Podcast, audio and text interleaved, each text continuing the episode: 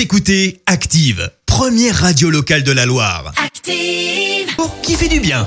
Allez, direction les États-Unis ce matin avec une première historique. Et pour cause, Joe Biden succède à Donald Trump. Alors non, la première historique, c'est pas ça, des changements de président. Il y en a eu, mais c'est aussi un nouveau gouvernement qui fait son entrée. Et Joe Biden a choisi Rachel Levin en tant qu'adjointe à la santé. Elle devient ainsi la première femme transgenre à être ministre. Et ça, pour le coup, c'est historique.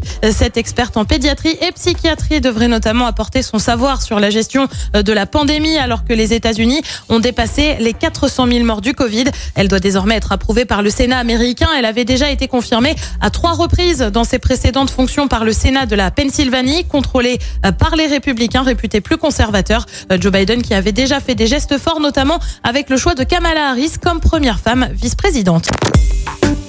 Écoutez Active en HD sur votre smartphone, dans la Loire, la Haute-Loire et partout en France, sur activeradio.com.